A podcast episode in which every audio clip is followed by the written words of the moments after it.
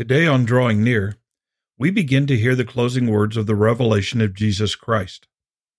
It should be noted that these are the closing words of God's biblical revelation. This is the last book of the Bible. Nothing is to be added and nothing taken away. John, exiled on the island of Patmos for the testimony of Jesus Christ, has borne witness to this revelation, and now he receives the final words. So I encourage you to take your Bible and turn to the revelation of Jesus Christ, chapter 22, and join me for Worship God. Before we read these words, let's pray together. And Father in heaven, we thank you that you are our Father and that you make yourself known to us. We thank you for the amazing things that we have seen. We thank you for John's witness, and not only John's, but our witness as well because we have seen these things. And now we are responsible to not only believe these things, but to share them as well. We are your modern day witnesses. Father, give us the strength to understand, to think through these things, and to be able to articulate them to those who will listen. It's in Jesus' name that we pray. Amen. In our last study, we took a look at the closing words regarding the New Jerusalem. We saw the pure river of water of life, the trees of life, and it is amazing to know the security that we will have with the Lord for all eternity. God is a God of life, and regardless of what the world says, He is a God who can be trusted and believed. In Revelation chapter 22, verse 6, we read these words Then he said to me, these words are faithful and true. And the Lord God of the holy prophets sent his angel to show his servants the things which must shortly take place. This verse emphasizes what we saw at the very beginning of our study. God's revelation to us is faithful and true. He is emphasizing this fact for us so that we might trust in all that he says.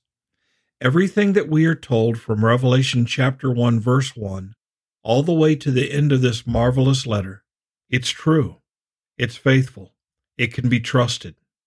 And it was the Lord God himself who sent his angel to show us, his servants, the things that must shortly take place.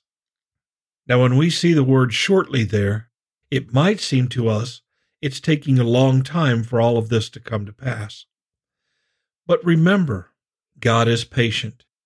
God is patiently waiting for lost people to be saved. That's the only thing that's holding all of this back.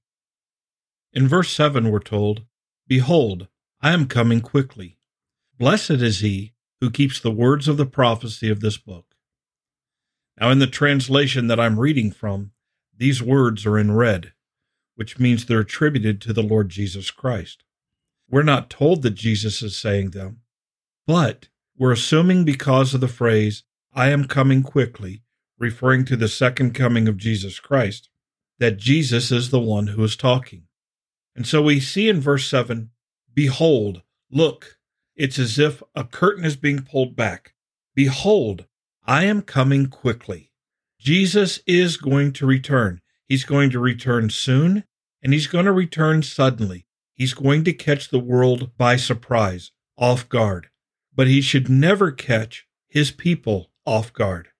He is going to come like a thief in the night, but we know he's coming. We should be watching and waiting. Then we're told at the last part of verse 7 Blessed is he who keeps the words of the prophecy of this book. You want a blessing? We seem to want to be blessed for a lot of different things. Jesus tells us that the person who keeps the words of the prophecy of this book is blessed. I believe when he says keeps, he's talking about keeps them in their heart, believes them, and obeys all of the instructions we have received throughout this book. And if you'll recall, the church in the first few chapters received instructions. Believers have received instructions to persevere, to continue on, to believe God, to be faithful. I also believe that part of this is a reminder that we are to believe the entire teaching of God's Word. We are to believe it and keep it. Remember in the Great Commission, we are told not only to go into all the world, make disciples, and to baptize, but we are also to teach those disciples to observe all things whatsoever the Lord Jesus has commanded us. It is an integral part of God's Word that the servants of Jesus Christ keep the Word of Christ. In verse 8, John tells us, Now I, John, saw and heard these things. And when I heard and saw, I fell down to worship before the feet of the angel who showed me these things. Do you remember all the way back in chapter 1, the first few verses? We were told in verse 1 of chapter 1 the revelation of Jesus Christ, which God gave to him, Jesus, to show his servants, us, the things which must shortly take place. We just read those same words in Revelation 22 6. And then we're told, and he sent and signified it by his angel to his servant John, who bore witness to the word of God and to the testimony of Jesus Christ. The angel that John is referring to in chapter 22 is this angel, the angel the Lord Jesus sent to John to show him all of these things. After John has witnessed all of these things, his response is worship he immediately falls down and worships at the feet of this messenger. How many times have you been so amazed, so overcome with an experience that you fell down on your face, that you fell down to worship the messenger or the one who showed you whatever it is that you saw or experienced? That's what John does. He is overcome, overwhelmed by all that he sees and he falls down before this messenger, this angel, who had showed him all of these things. Verse 9 Then he said to me, This angel, see that you do not do that, for I am your fellow servant, and of your brethren the prophets, and of those who keep the words of this book. Worship God. The word angel, or angelos in the Greek, simply means messenger. Sometimes it refers to a supernatural messenger what we typically think of as an angel, but at other times it's just another person who delivers a message on behalf of God. If you recall, when Jesus was talking to the seven churches, he told John to write to the angel of the church. Those angels were the pastors, the shepherds, the caretakers. The one who had delivered all of these words and all of these visions to John was a fellow servant. He was of your brethren, the prophets. In other words, he was a man. He was somebody who had walked this earth and prophesied on behalf of the Lord God. And then he says, Worship God. If we take nothing else away from this book, we ought to take that away. We ought to take away the fact that there is a God. He has made himself known, his revelation known to us. He has given us encouragement, instruction, and warnings about what is to come. We are to worship him. He is worthy of worship. We have seen heavenly hosts break out into worship numerous times through this book. We need to worship God and worship God alone. We worship none other. We bow our knee, we bow our heart, we bow our head to no substance, to no person, to no thing. Then this angel, this prophet, in verse 10 says, Do not seal the words of the prophecy of this book, for the time is at hand. In other words, don't seal this away, don't close it off. The time is at hand. It's going to happen. All the things leading up to what is necessary here is at hand. The Lord Jesus Christ has come. He's died on the cross. He was buried. He resurrected. He's ascended into heaven. God has revealed his will and his word through the New Testament. The church has been established. The time is at hand. In verse 11, we're told, he who is unjust, let him be unjust still. He who is filthy, let him be filthy still. He who is righteous, let him be righteous still. And he who is holy, let him be holy still.